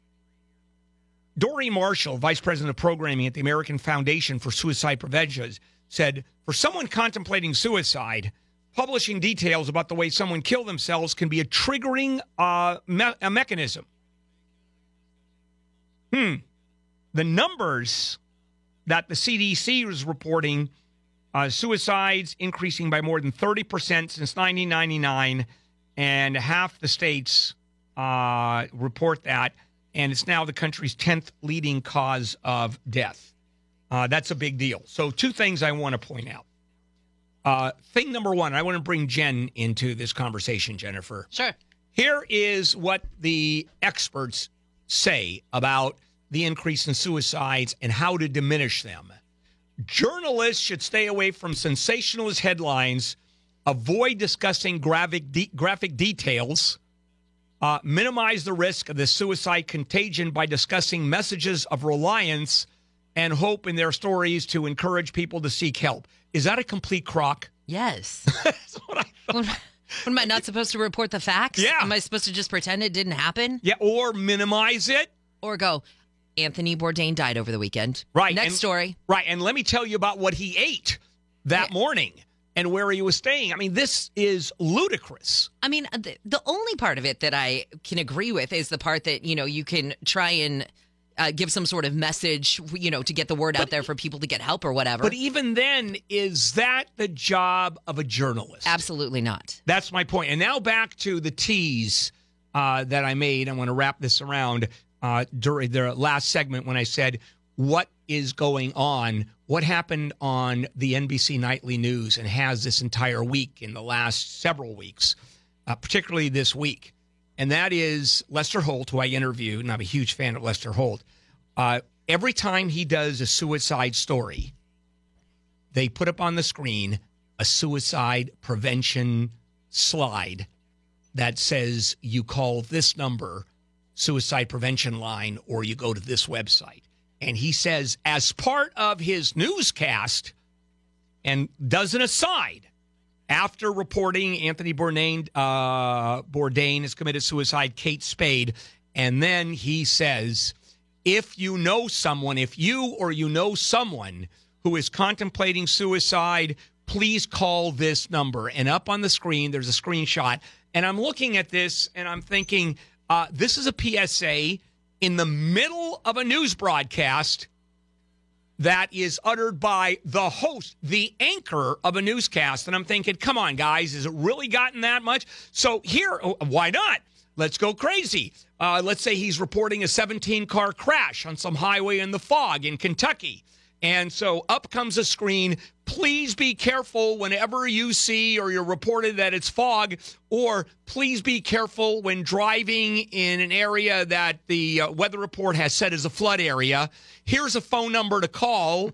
Uh, it's is, that really where we've gotten? I mean, literally, my next newscast. If that were the case, then I talk about the summit between the president and uh, Kim Jong Un. If you are having conflicts with somebody, please call blah blah blah. know, it's crazy. Vince Vaughn gets a DUI. If you're having trouble with alcoholism, please call blah blah blah. Is that what we're supposed to start doing now? It's the it's the pendulum swinging. This is the Me Too movement. It has gone too far. in one direction. So now it's journalists shouldn't be journalists. What journalists should be are therapists. And it's just it's crazy. God help you okay, yeah, I know it's gotten crazy. Okay, uh, people who host migrant kids, right? Because they try to find families to put these kids who come over the border illegally, either whether they're separated from their parents and or come over unaccompanied. Let's find some folks to put them with. And when we find them, let's arrest them and deport those people. Really? Oh, yes. I'll tell you that story when we come up. KFI AM 640, Jennifer Jones Lee.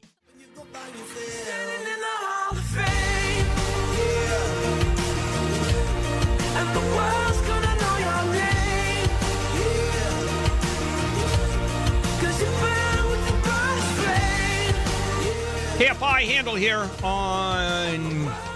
Is it uh, Monday? Yes, it is. Uh, so many things are going on. Uh, Six o'clock tonight. Uh, it's the, the infamous summit that's going on between uh, between Kim Jong Un, Kim Jong Un, and uh, the president. Oh, also, here's something that's going on Saturday night. Big day on Saturday. First of all, it's Law Day from nine to two, and then Saturday night, and I do this every year is I am emceeing the lawyers and judges concert. This is a an orchestra that uh, is comprised of judges and lawyers. Uh, these are well, they're really good musicians that would have gone into uh, being professional musicians, but they wanted to make a living, so uh, they became judges and lawyers. And it's to benefit those who can't afford legal services. Can you imagine hundreds and hundreds of lawyers who are either not giving you advice or not suing you? and that is uh, Saturday night. It's Los Angeles Lawyers Philharmonic. And just go on the website LA Lawyers, Los Angeles Lawyers Philharmonic. You'll see me in a tuxedo.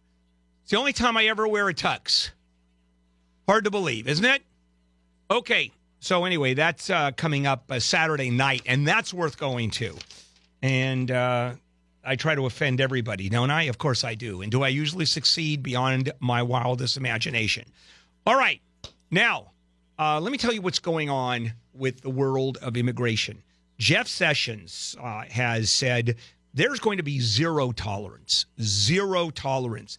And the people who are activists uh, who help the illegal aliens, uh, people that are trying to co- cross the border Ill- illegally, either with their kids or kids that come on their own, are going berserk. Because here's what's happening. As you know, they're being picked up and uh, they go into detention centers.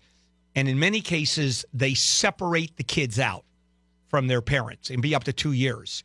Uh, the average is only 40, 50 days, and then off they go, and they're given uh, they're given a date for a deportation hearing, and so many of them just disappear into the woodwork. Well, what happens is when a minor comes across, also detained, and put in one of these quote detention centers where you know they're given food and showers and schooling and all that uh, and they're kept there. So what they try to do the government tries to do is find sponsoring families and tries to get people first who are related to the child uncle cousins uh, second cousins anybody who will take the child or children and then will help them show up when they go to a hearing and in many cases, they are those people themselves are illegal. And it used to be they were left alone. Now, what happens when they come to pick up the children is they're run through the system and arrested if they're illegal. So, at one on one side, the government wants family members to pick up these children to get them out of the system, for one thing and to get them moving quicker through the system and not having to pay for keeping them in detention. That is not cheap. And at the same time, when some family member shows up, let's arrest them too and throw them into the pokey. Does anybody actually use the word pokey anymore? You do. Uh, yeah, that's uh, Spanish for uh, the pokey. El pokey. No. No? No. Uh, La pokey, if it's uh, a female pokey. La Poquita? Yeah, pokey. That's a small one. That's true. Yes. You're such a stupid. I am such a stupid. Anyway, so that's the policy now of the United States. And this just goes to show you how far this administration is going in terms of making as difficult as possible for illegal aliens to come across the border.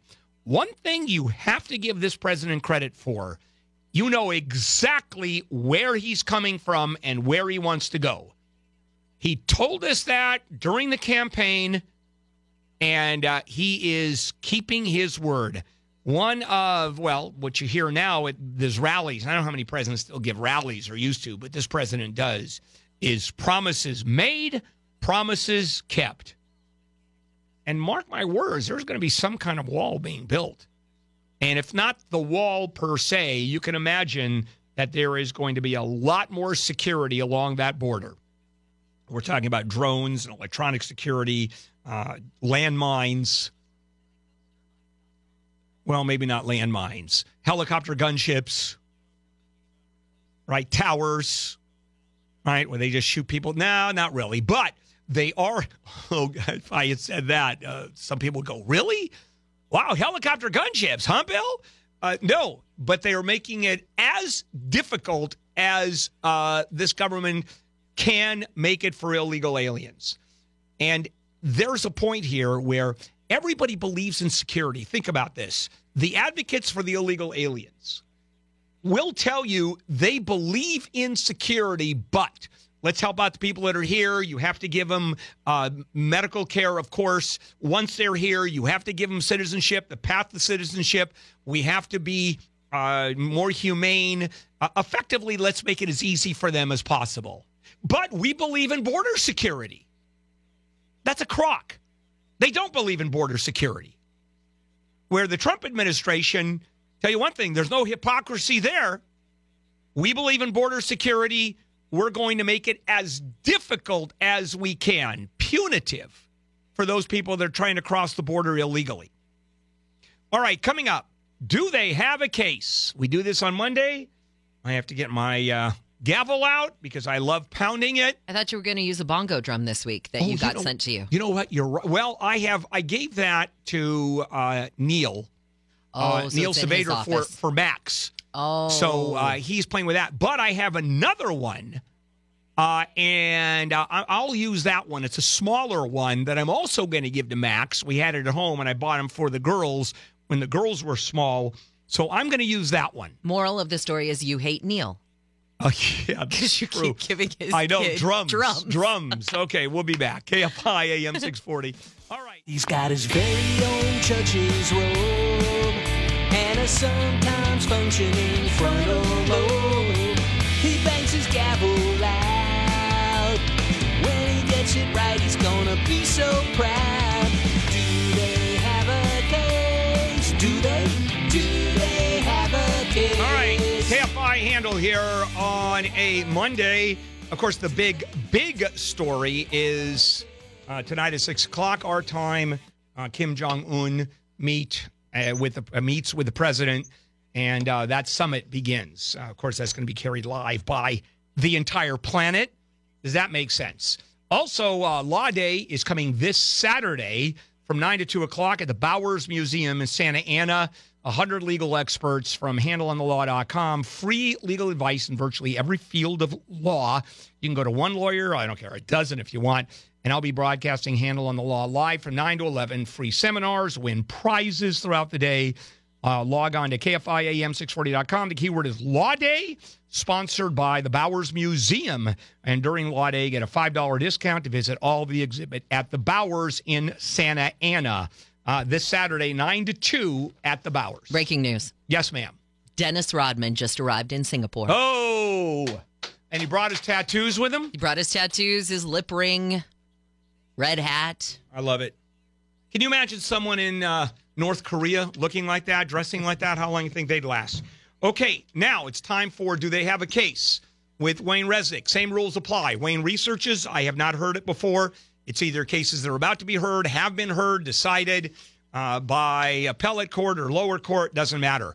And usually I have my gavel. Not today. Today I have my bongo drum. And uh, this is And is. if people want to see what it looks like, yeah. uh, there is a video of you on Instagram now at Bill Handel Show if they Right. want to see So here's what's uh, going to happen. I have to put this thing around my neck. And uh, so, and I'm giving this. I bought this for uh, my daughters when they were little ones, and I'm giving this to Max, Neil Saavedra's uh, son. So, bongo! Instagram at Bill Handel Show. All right, let's go for it. There was a car accident. And uh, one of the passengers in one of the cars got permanent brain damage. And according to a passenger in the other car this is what was happening right before the crash. The driver of the car had their phone out. And on the screen this passenger in the back seat could see that the screen said 80 miles an hour and she said, "Hey, Crystal, that's the woman driving the car. Crystal, what are you? Is your phone tracking the speed of your car?" And Crystal says, "Yeah, I'm on Snapchat. I want to get it up to 100 miles an hour and post it on Snapchat because Snapchat has a filter right. that shows you the speed." Well, the woman in the back seat said, "Hey, I'm pregnant. Can you slow down? This is scaring me." And Crystal said, "Hold This on, I'm in the- almost this there." This is in the back of the car. of the car of the woman who's using Snapchat. Right. And they're front or back? They're in the back. The the, The- passenger's in the back seat. No, but the cars uh, is uh, this is only one car. I mean, it, it's we're There's- not. it it's not a rear ender, right? It's a. It ends up being a head-on collision with Got another it. car. Okay, fair But enough. But I'm saying this is what's I was a going on confused. According to someone who was in the car. Right. Anyway, she's like, "Please stop, please stop." Crystal says, "I'm almost about to do it. I'm about to post it." And the passenger sees right, before 113 miles an hour on the screen, and right at that point, this other car comes out of an apartment complex and makes a turn, and boom, permanent brain damage for a guy in the other car. They sue, of course, the woman who was driving so fast. They also sue Snapchat, saying you are encouraging people right. to speed by having this filter. Uh, it goes to federal court. The judge doesn't seem to understand their argument. The judge there says, oh, they're protected by the Communications Decency Act. You're not liable for what other people post. So it goes up to, so uh, the, the family of the guy, they're like, you don't even understand what we're saying here. They go to the federal appeals court. They make their argument that this filter is encouraging people to drive too fast, and we should be allowed to proceed with the lawsuit. Do they have a case? I say, Babaloo. I say yes. I think that uh, they. Uh, I think it's a question of complicity and encouragement. There may be uh, not complete liability. It'll probably go to comparative liability, and if it's in the state of California, in other states, it's a question of fifty-one percent or more. But I think uh, that a reasonable outcome to uh, assume that there is a that people would look at this uh, as uh, an encouragement to speed. I'm going to say yes, there is liability. And that's what the appeals court said. It did. Well, they said um, they said you have the right to pursue Right, that your not claim. exactly. And then now it's a question. That it's, a fa- it's a factual I- issue. Yeah. Do you believe the gal in uh, the back seat is she suing, for example, for any injuries that she's had? Uh, so therefore, it would taint. Uh, the her credibility, saying, "Hey, of course you're going to make that up, or you're going to exaggerate that." So there's a bunch of issues, but the basic premise is there enough here to go forward with the case. In other words, uh, uh, a based on whatever the judge said, which is crazy, the Decency Act, and he, that's just BS. I wonder if that was. I assume that was brought up. Well, the appeals court basically said, "Here's you know, here's what the lower court said," and then they go, "That's not why they're suing. Right? they're suing for a completely Right. different reason." All right, uh, we'll take a break, come back, and do some more as we finish the show. And there's more. Do they have a case? Jennifer Jones Lee.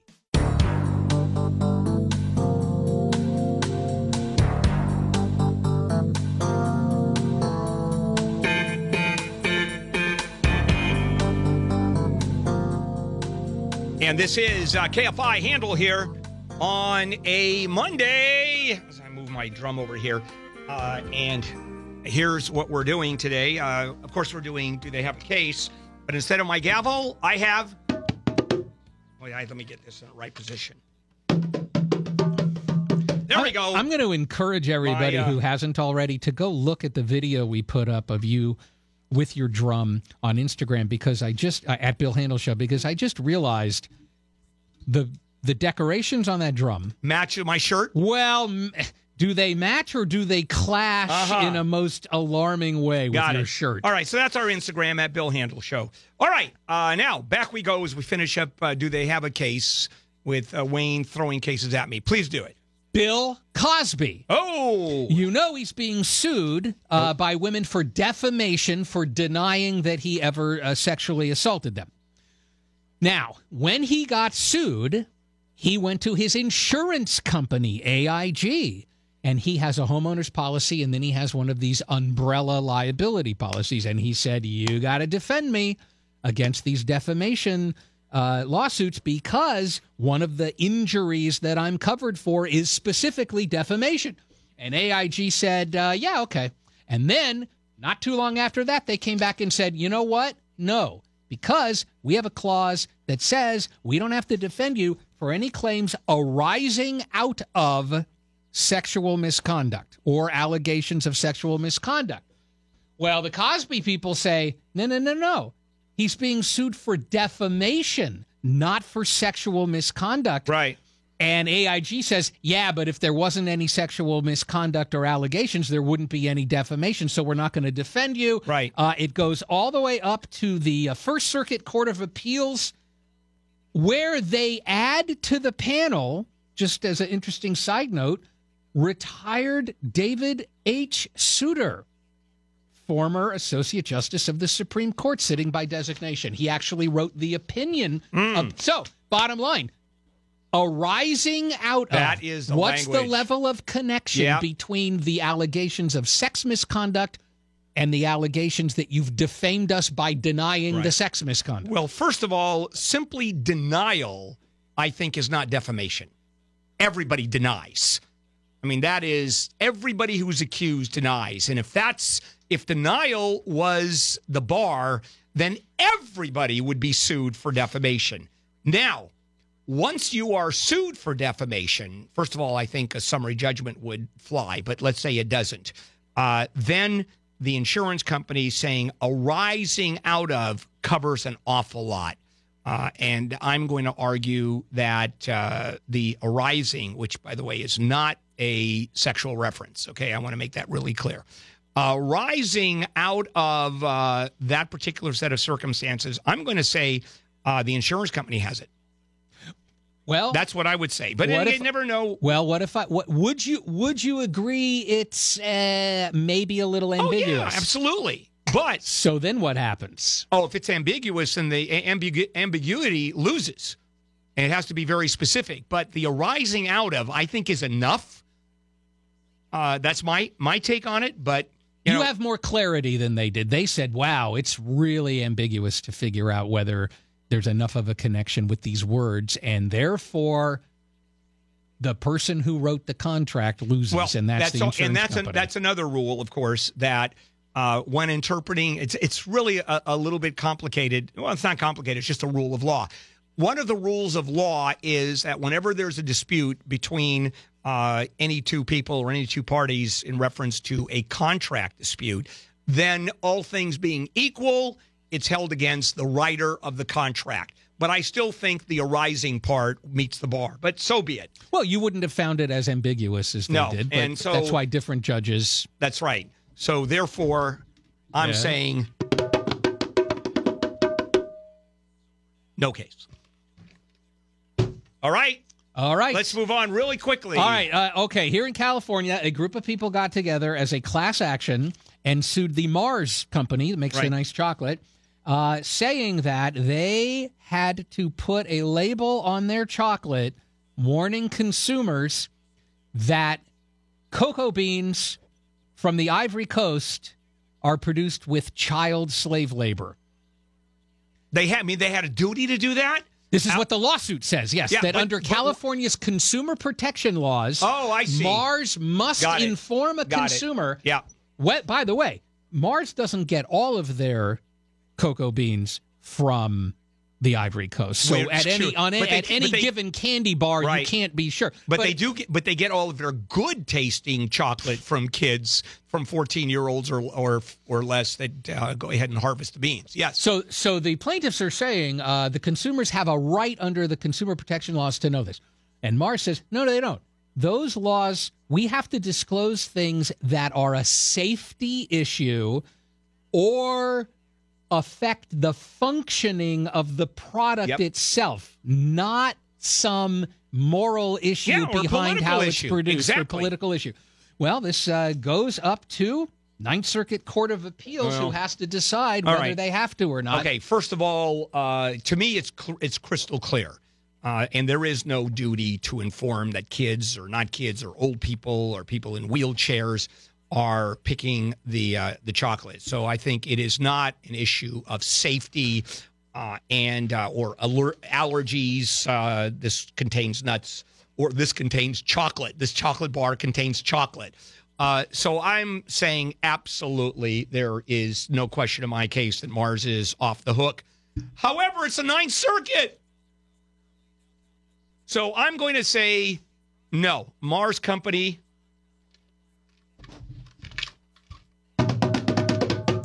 Babalu. What the hell did I just walk in on? I know you What's just going walked into on? a very weird prayer situation. circle. Anyway, Mars wins. Yes, they do. Okay, correct. Babaluba. What was that? Babalu. Babaloo. Yeah, Babalu. The reference. Uh, aha. See, that's why I said we have an Instagram, and that's why I said look up the reference. The Lu- Okay, the got Lu- it. The Lucy Show. Desi Arnaz. Okay. He was. Uh, Well, he- now they don't have to look up. Yeah, well, he uh, in the told sh- in the show he had an orchestra, the Desi Arnaz. Well, actually, the R- Ricky Ricardo Orchestra. He played the bongo drums, and his song was Babalu. I All could right. never get into that show. Oh, are- was you a- didn't get I into the couldn't, it- I couldn't show? handle the tone of her voice. Oh, it drove me funny. up the wall. You know that is I the was most- much more into Bewitched. Oh, you know that the Lucy Show is the most successful syndicated I show understand that. on the planet. I understand that. I just couldn't get into it. Okay. Uh, Gary, can you get into? Gary is not here, but we have a cornucopia of excitement and guests today. First of all, Neil Saavedra is going to be hanging out with me today. That's always a good time. Uh, Louise Turpin, remember the House of Oh, sure. Horrors? We've got her sister coming on, who uh, apparently was writing a book about how screwed up their childhood was before all those kids were found. Uh, also, we've got a brothel ban that is hanging in the air in Nevada because we've got a legal pimp running for office. We'll have that legal pimp on our show today. Fantastic. Do they call them pimps? They do now. Or do they call them Is that, is that not PC? uh, proprietors Are we in a safe space? brothel. I have no idea.